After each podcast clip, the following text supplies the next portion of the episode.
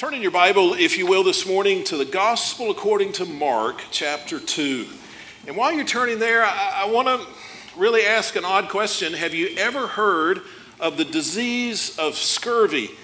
Uh, it's not a common disease today. It's not a dreaded disease. It's easily treatable. But before the 18th century, scurvy was something that was feared uh, almost universally, especially uh, among sailors, uh, people who were uh, voyaging across the great sea or across the ocean, their greatest obstacle on those journeys uh, may surprise you was not the weather, it was not navigation, it was not the ship, as difficult as those things could be, but the greatest obstacle they faced was scurvy. In fact, I looked up some of the great sea voyages through history uh, just to see how scurvy played a role. Uh, the Vasco da Gama voyage to India, 1499 uh, one of the noted sea journeys in history.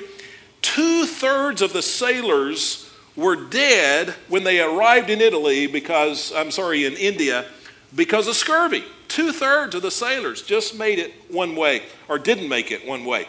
Uh, Magellan's 1520 crossing of the Pacific, 80% of all the people on the ships died of scurvy.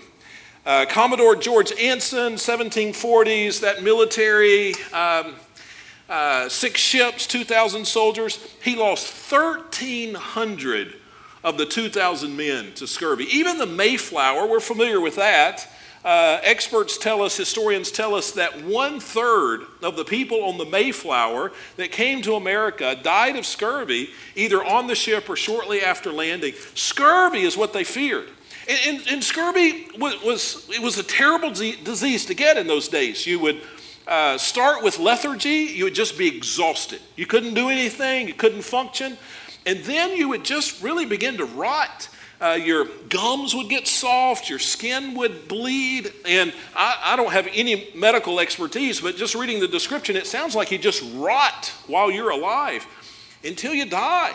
And these, these sailors, these strong men of old who would sail across the ocean, many of them, sometimes the majority of them on these voyages, would die from scurvy. Now, they didn't understand all the things that we understand about it today. It turns out you have scurvy because you have a vitamin C deficiency. Now, they wouldn't have known what vitamin C was back then, but they did learn this that as little as one slice of orange a day for seven days would cure what was otherwise a fatal case of the scurry, of scurry, I guess you'd say. And, and so here, here's what it turned out something that seemed very insignificant to them, e- eating fruit once a week or so, something that seemed very insignificant to them turned out to be the one thing that would wipe out these voyages, that would kill thousands of people, all because they didn't have a slice of orange. Can you imagine? So when I think of that, I wonder is there a spiritual uh, equivalent to that? Is there something in our spiritual lives that we think is really insignificant, something that we overlook, something we don't think is too important, but it turns out it is extremely important. It turns out that we suffer all kinds of spiritual maladies, emotional, mental, uh, relationship problems. We suffer these difficulties because of something that we just sort of overlook, because we didn't think it was very important. In the 1600s, they didn't think eating an orange on a boat was important. We don't think the Sabbath is important. But I want us to see this morning that God has given us the Sabbath and we're going to see what that means. It's, it's, it's likely not what you think. But God has given us the Sabbath, and He tells us that it is this critical piece of walking the Christian life. It is, it is a critical piece to what it means to live out the Christian life, and it be, may be making an, an, an incredible difference in our lives. So let's, let's see what Scripture says. Mark chapter 2, we're in a series where we're just learning a little bit more about Jesus every week. Who is Jesus? And in Mark chapter 2, we're going to see that Jesus is Lord of the Sabbath. But let's start in verse 23 and, and follow this story.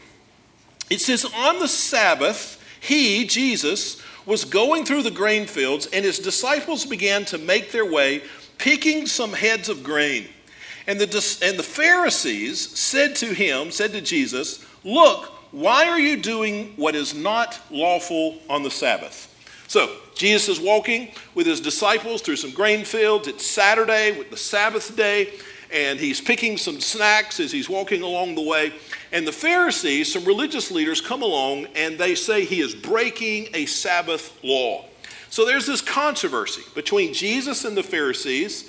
And if you know the Gospels very well, you know that this is a controversy that's repeated over and over and over. Jesus and the Pharisees often have different understandings of the Sabbath. Now, the whole idea of the Sabbath has been controversial from the very beginning. We're going to walk through a history of it in just a moment, and you're going to see that from the very beginning of the institution of the Sabbath, people were messing it up. And then we could fast forward all the way to the modern blue laws. You know what those are? The laws here in America about what stores can open on Sunday and what stores can't open on Sunday. All the way through history, this has been a controversy. But it's not a controversy because the Bible is unclear. It's a controversy because we don't really understand, we haven't studied carefully what the Bible says. So let's continue to read. He says in verse 25, He said to them, so Jesus replies, Have you ever read what David and those who were with him did when he was in need and hungry? And so he's going to tell a story about something that happened many years earlier. Uh, it's found in 1 Samuel chapter 21 uh, when David, King David, well, really before he was king, when he and some of his men found themselves hungry, and the only bread that was available for them to eat was bread that they were forbidden to eat. So he tells the story in verse 26 how he entered the house of God in the time of Abiathar, the high priest, and ate the bread of the presence, which is not lawful for anyone to eat except the priest, and also gave some to his companions. Now, the significance of that, we won't spend much time on that, is that God's instructions, Jesus is letting them know that God's instructions were not given to rob us of life, but God's instructions were given to bless us with life. And you see that in the first Samuel 21 account. But let's focus on the next two verses. Because here Jesus is going to give two statements, really, really important statements that we need to know and understand. Verse 27 then he told them, The Sabbath was made for man, and not man for the Sabbath. So then, the Son of Man is Lord even of the Sabbath. So, did you see those two statements? The Sabbath is made for man, not man for the Sabbath. That's number one. And that Jesus is Lord of the Sabbath.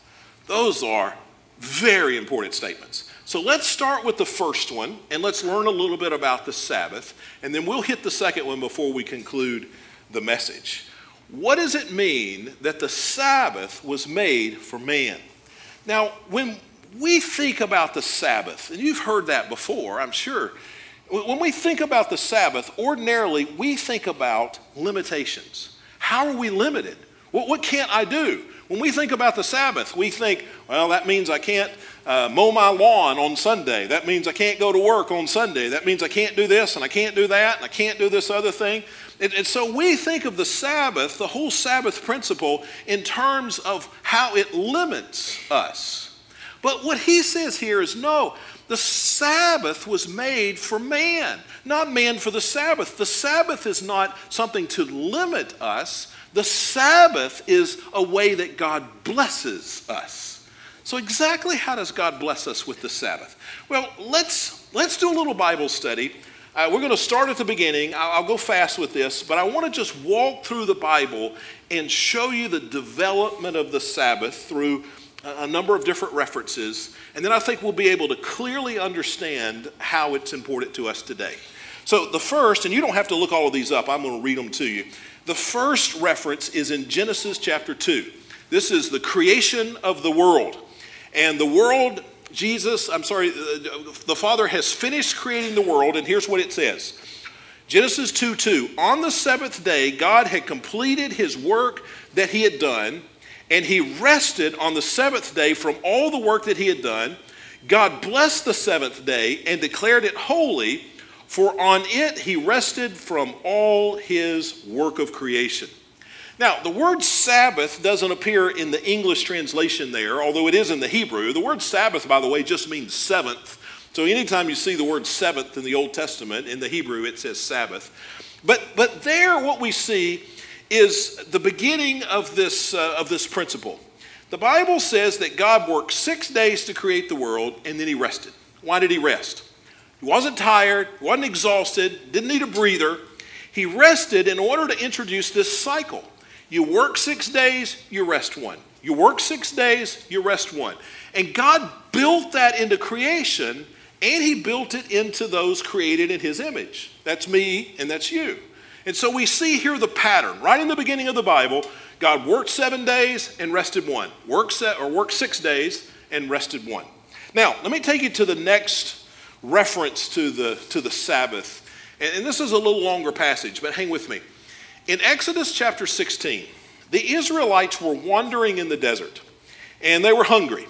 So God miraculously fed them by sending them manna from heaven, bread from heaven. It would fall down from the sky. But God told them, just go out and harvest, just go out and collect this bread for six days and trust me that it'll be enough for seven. Well, guess what? They didn't trust God. So let me read the passage to you. Exodus 16 27 says, Yet on the seventh day, some of the people went out to gather, but they did not find any. They didn't find any manna. Then the Lord said to Moses, How long will you refuse to keep my commandments and instructions? Understand that the Lord has given you the Sabbath. Therefore, on the sixth day, he will give you two days' worth of bread and each of you should stay where you are. No one is to leave his place on the seventh day. And so the people rested on the seventh day. Now, here we see an, an issue of trust. God said, I'm going to give you enough bread in six days that you can trust me on the seventh day. You can go out and collect this bread for six days, but on the seventh day, I want you to trust me. The whole issue of the Sabbath is an issue of trust. The Sabbath is the way that we say to God, I trust you. When we take a day off, we're saying, God, I trust you. I trust that the work I'm able to do in six days, that you can stretch that to seven. I trust you that the input of six days will be sufficient for seven days. It is an issue of trust. Do we trust God to provide for us, or do we just trust ourselves? If we trust ourselves, then it's Listen, it's 24 7. But if we trust God, then this principle is a way we live that out. We work six and then we trust God on day seven. Now, this is not just something that's taught through the Sabbath in the Old Testament, but we see it in the New Testament. Listen to how Jesus said the same thing. Matthew chapter 6, verse 31, Jesus said, Don't worry saying, What will we eat, or what will we drink, or what will we wear? For the Gentiles eagerly seek all of these things, and your heavenly Father knows that you need them. Now, when he says the Gentiles seek them, he's talking about lost people. He said, Don't run around like a chicken with your head cut off, worrying about how you're going to take care of this and how you're going to take care of that, and oh no, the sky is falling. No, that's how unbelievers live. We have a Father in heaven who knows what our needs are. Let's don't live like the unbelievers. Let's live like people who really trust in God. And then he says this in the next verse So seek first the kingdom of God and his righteousness, chase after God, and all of these things will be provided for you. See, the, the Sabbath is a, it's, it's an issue of trust. Do we really trust that God will provide. People say, well, I've got to work on the Sabbath because I'm just, I'm just too busy. I, I, just too many things to do. No, we just don't trust the Lord to provide for us if we input six and trust Him for seven. Uh, it's an issue of trust. Now, I, I, just want to give you an illustration here that doesn't exactly fit, but um, I, I, want to give it to you, and I'm the preacher, so I get to choose. Uh, many of you, how many of you like the restaurant Chick fil A? Some of you, uh, rest of you just lying. Everybody likes Chick fil A. That's what they serve in heaven, so you need to get used to it. Uh, one of the Chick fil A managers, member here, this is not an advertisement, but I, I, I do want to Um, uh, but but I, I do want to tell you a little bit about Chick fil A. So, as you know, they're closed on Sunday, right?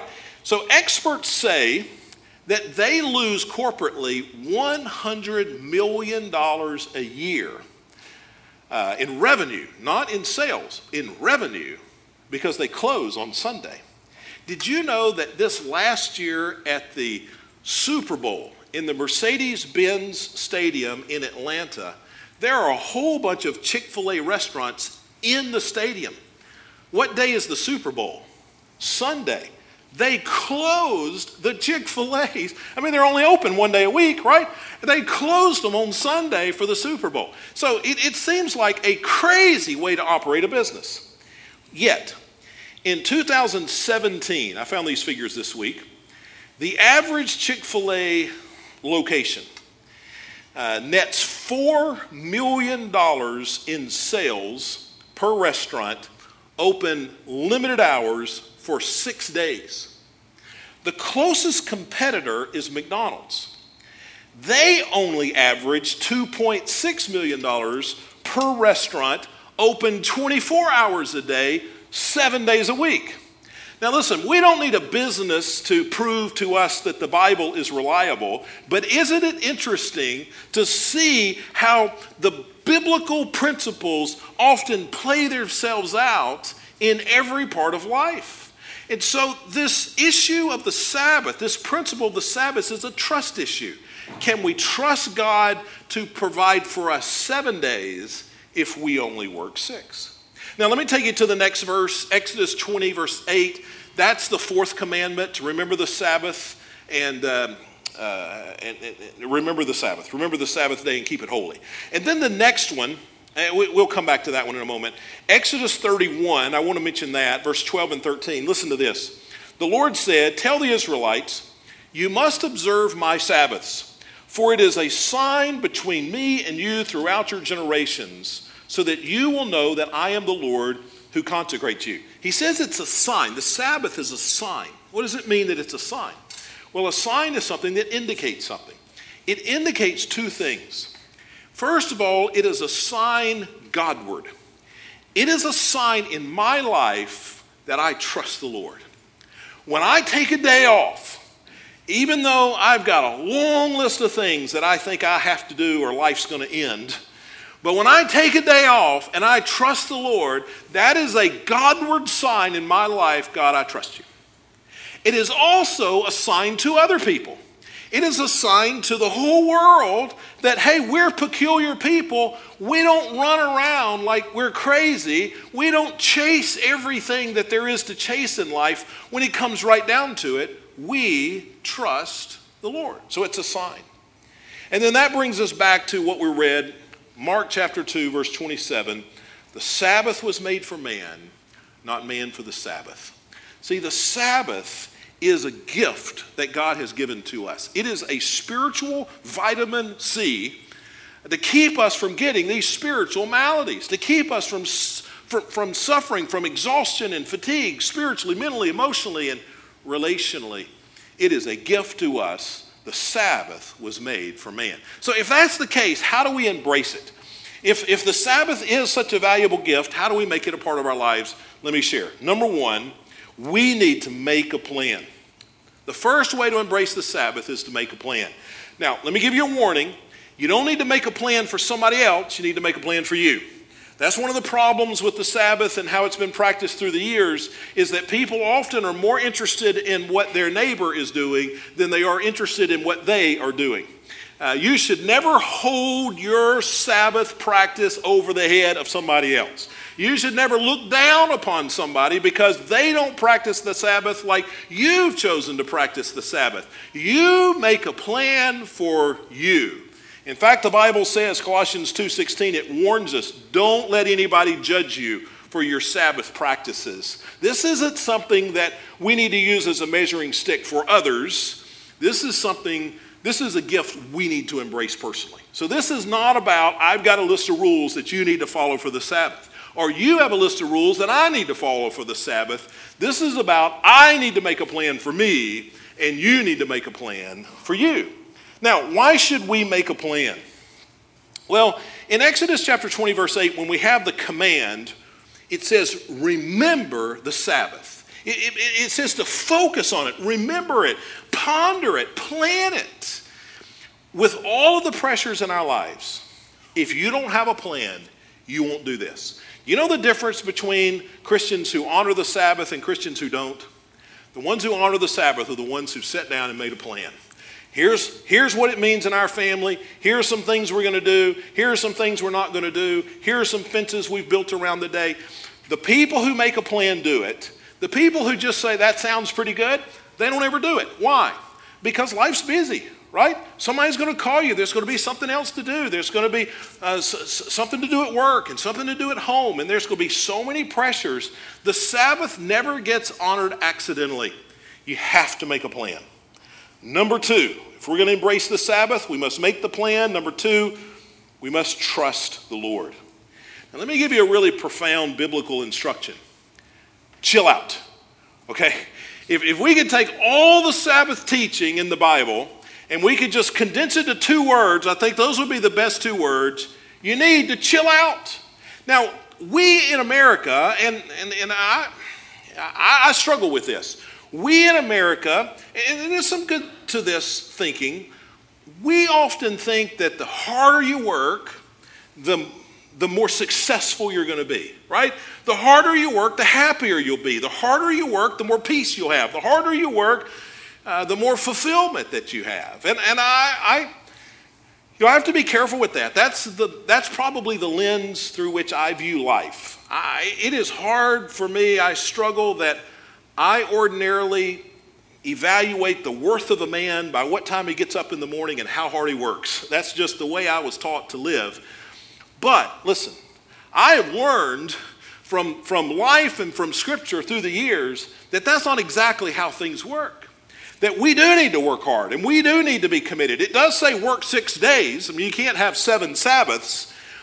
But we've got to understand that it's God who provides for us. If you're going to have a happy family, it's God who works in that. If you're going to have peace, if you're going to have purpose, if you're going to have fulfillment, if you're going to have success, you need God to come alongside you and bless you. What we need to learn to do is to trust that it is God who raises people up. It is God who blesses people, and we need to quit thinking that everything is up to us. Now, listen how Solomon, the wisest man who ever lived, listen to how he said it. Psalm 127, verse 1 Unless the Lord builds a house, its builders labor over it in vain. Unless the Lord watches over a city, the watchman stays alert in vain. He says, You can work hard to build a house, but unless the Lord blesses you, it's not the house you need it to be. You, you, can, you can try to protect the city, you can try to protect the family, whatever, but unless the Lord intervenes, the city is not protected. And then he says in the next verse, In vain you get up early and stay up late, working hard to have enough food. Yes, it is God. He gives sleep to the one he loves. We need to recognize that we should trust God to provide. That's the whole Sabbath principle. Work really hard for six days, but then sit back and have the attitude it ultimately is God that connects everything together. And everything good in life comes from Him anyway. I trust the Lord. Now, people will say, well, if I don't work through the weekend, I won't, I won't be able to get ahead. If I don't work through the weekend, I won't be able to keep my job. If I don't get the lawn cut on Sunday, you know, what are the neighbors going to say? Uh, if my kid doesn't play on the weekend travel baseball team, he might not play for the Astros in a few years. I mean, we, we think that everything depends on that little bit extra that we do. No, listen, as Christians, we've got to sit back and say, there are things I need to do, but I'm going to take one day a week and I'm going to honor the Lord by just trusting Him if the Lord doesn't build the house, those who labor, labor in vain.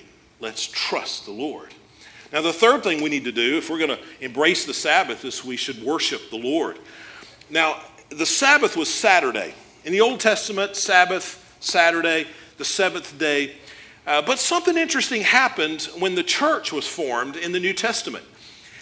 Jesus was resurrected on Sunday, right? Now, Sunday, you may not realize this, it was just another day of the week. It was, it was our Monday. It was, in fact, the first day of the week. And so, what did people do on Sunday mornings? They got up and went to work. They were off on Saturday, they went to work on Sunday. But the resurrection was such a big deal to the, to the Christians. They said, We can't go to work on Sunday.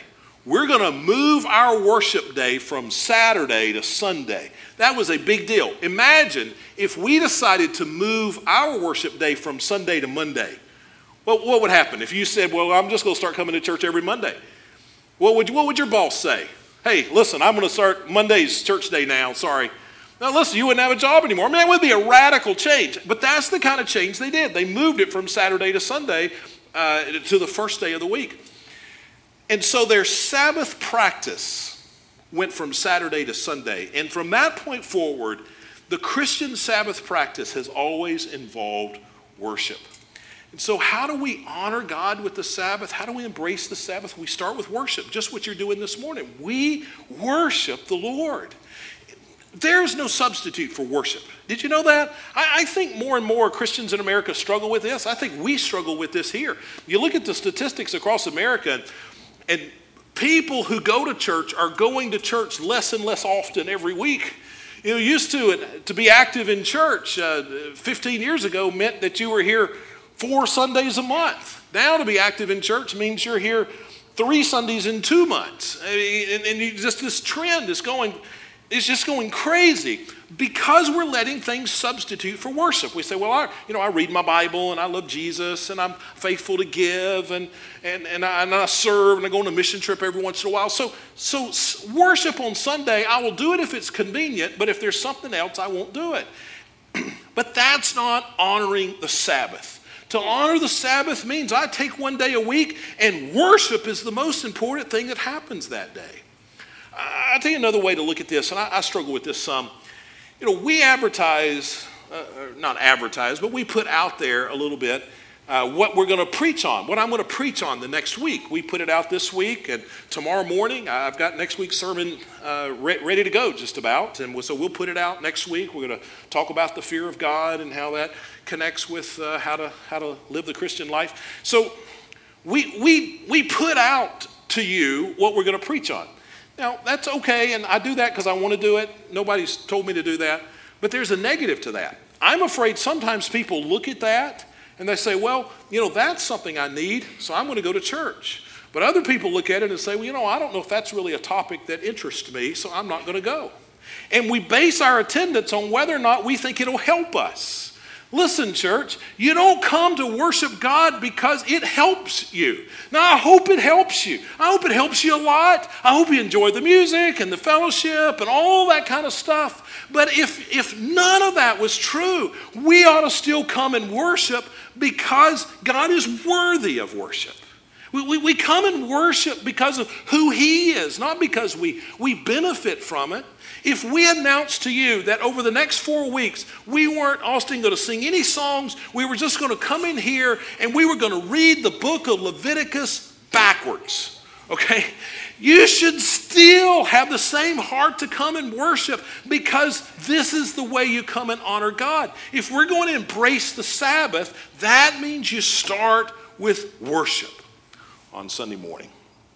On Sunday morning. Now, uh, number four, how do we embrace the Sabbath? We reap the rewards. Uh, let me, as I prepared this message, I read about the Sabbath just you know, from beginning to end in the Bible, and I, I came across some very interesting um, passages. So, so one of those was in Isaiah 58. This is a longer passage, but I, I want you to listen. I think you'll find this interesting.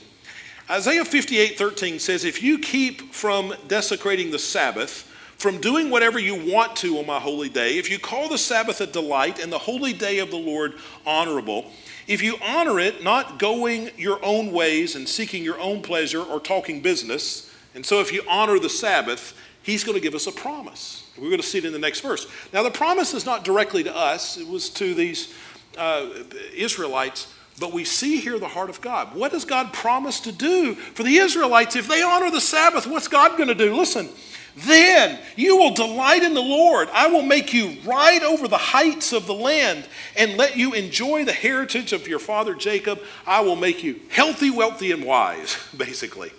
Now, what does that tell us? That tells us that God has a heart that's looking for, for followers who trust Him enough to give them one day out of seven. To say, you know, one day I'm just going to trust you. And God God's desire is to bless those people who trust Him that much. And He did it in the Old Testament, and He does it for us. Now, what would happen if we consistently honored the Sabbath? Let me, let me give you some possibilities. First of all, I think we would have increased spiritual vitality and strength. You know, so many times people are just suffering spiritual scurvy. I mean, we're weak and our gums are soft and our bodies you know, spiritually we're wasting away. How can we be spiritually strong? How can we have wisdom and not folly? How can we have trust instead of worry? How can we overcome temptation? Well, I think the strength comes from embracing the Sabbath and then God seeing our trust and honoring that in our lives.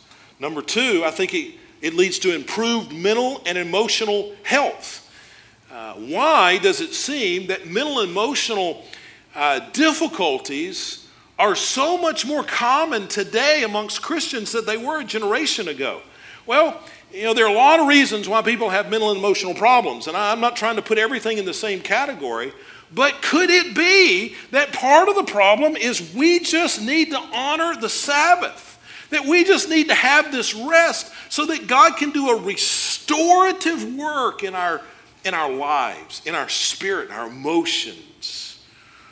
You know, years ago, before modern fertilizers, farmers, and, and they still do this today in, in some ways, they would, they would plant their field for six years, and then what would they do on year seven?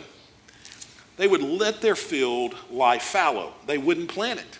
Now, why would a farmer give up his land one year out of seven, or part of this land this year and part of this land that year.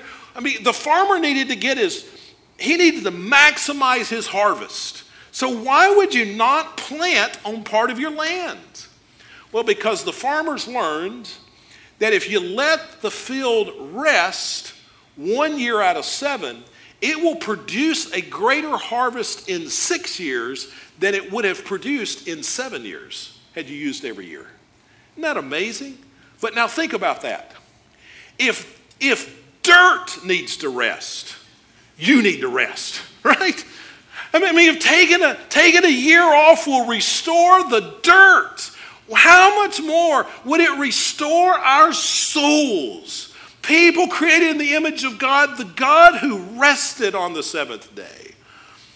You know, a lot of us, uh, th- this whole idea of the Sabbath is. Uh, I mean, we're just not interested, you know, because I'm a, I'm a man and I work hard and I don't, I don't need to rest.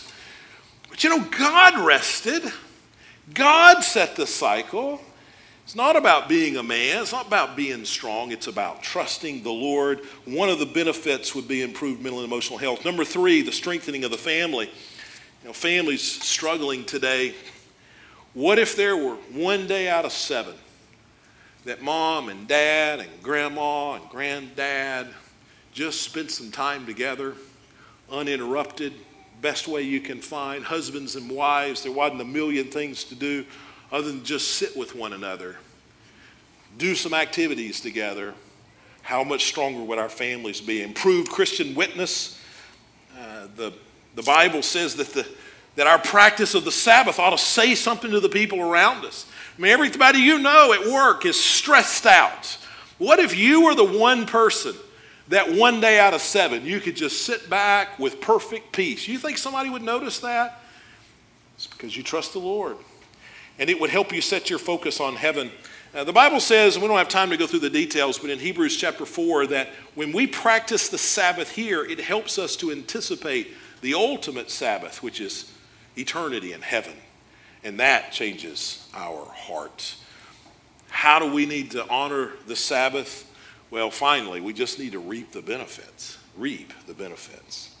But I, I do want to point out one more passage to you. Eh, back in Exodus 31, we read this a moment ago, but this is the part that everybody leaves out when they preach it. But I, I want you to see it because I think there's I think there's a very important lesson. So Exodus 31, verse 14. Now, this is Old Testament, and this is about the Saturday Sabbath and the, and the ceremonial regulations, and, and you got to remember that. But listen to it. It still says what it says. Verse 14. I think we have this. Yes, we do. Observe the Sabbath, for it is holy to you. Whoever profanes it, what does it say? Must be put to death. If anyone does not work on it, that person will be cut off from his people. Uh, work may be done for six days, but on the seventh day there must be a Sabbath of complete rest, holy to the Lord. Anyone who does work on the Sabbath must be put to death. Now, why, why, why don't people preach on that? well, first of all, that's, that doesn't apply to us in the, in the strictest sense. And this is the ceremonial regulation with the, with the Sabbath in Israel. But why? I mean, God still said this. Why would God, be, be the God of heaven, the God who loves us, the God who sent Jesus to forgive our sins, why would God say, keep the Sabbath or die? That's what it says. That, that the people around you ought to keep the Sabbath, and if they don't, kill them. Why would God say that? Well, that brings us to the last statement there in, in Mark chapter 2. We said the first one was uh, that the Sabbath was made for man, it's a blessing for us. But the second statement was this that Jesus is Lord of the Sabbath. Now, God was not saying that people should uh, die just because they broke a rule, what seems to us like a pretty insignificant rule. What he's saying is that, that the Father ought to be your God, ought to be your Lord. And, and, if, and if, if God is your Lord, then the way that'll show up in your life is that He'll be the Lord of your Sabbath. Does that make sense? If God is not, this, this, is, this is back here in Exodus 31, if God is not Lord of your Sabbath, then He is not your Lord. That's why God said, kill the people who didn't honor the Sabbath, because obviously they weren't God followers. This was in this, this God fearing nation, the nation of Israel. Everybody followed God, eh, eh, or at least that was the idea. And so if you didn't follow God, you were out. And how did they know you didn't follow God? Well, because you didn't keep the Sabbath. Now, what do we learn from that? Jesus is Lord of the Sabbath. That's what he says in Mark chapter 2. If Jesus is my Lord, I will demonstrate that by making him the Lord of my Sabbath. One of the ways that you hold him up as Lord is to hold him up as Lord of your Sabbath. And if you struggle holding him up as Lord of your Sabbath, then you're struggling to hold him up as Lord. See, those are connected. That's why God uses such harsh language for the Israelites. Be- not, not, not because the Sabbath was that big a deal, but because the Sabbath said something about the heart. And so Jesus said, I am the Lord of the Sabbath. And that ought to reverberate through our hearts. Jesus, and, and I, I'll just tell you, this, this is the toughest thing for me. I, I, I, I don't, I struggle with this. I struggle with this. But I'm reminded as I study and as I prepared this message that, that Jesus is my Lord. I mean, He is my Lord. And so, how should that be reflected in my life? That He's Lord of my Sabbath. And I ought to struggle with that and find ways to make him the Lord of my Sabbath because he is my Lord. He is my Lord. Heads bowed, eyes closed.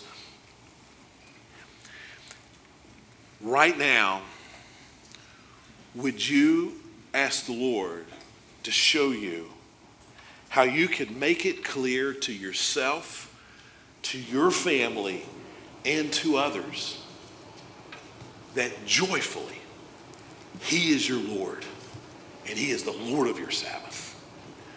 I mean, we'd have to, we're, we're going to have to, some of us, make some changes. I struggle with this all the time. But I want to honor him as Lord. I want to honor him as Lord. Now, there may be those here today, Jesus is not your Lord. There's never been a time in your life when you've asked him to forgive you of your sins because of his through his death on the cross and you've not surrendered to him as and made him your lord. It starts there. It doesn't start with the sabbath. The sabbath is the reflection of that. And so if you've never put your trust in jesus when we stand and sing in a moment i'll be standing here with others you can come and just take somebody's hand and say today i want to start with just trusting jesus and we'll help you get started. But those of us who trust Jesus, let's reflect it in our lives. Because our Lord said, I am Lord of the Sabbath. Father, uh, may we honor you, trust you by our Sabbath practice. And we pray this in Jesus' name. Amen. Let's stand together as we sing.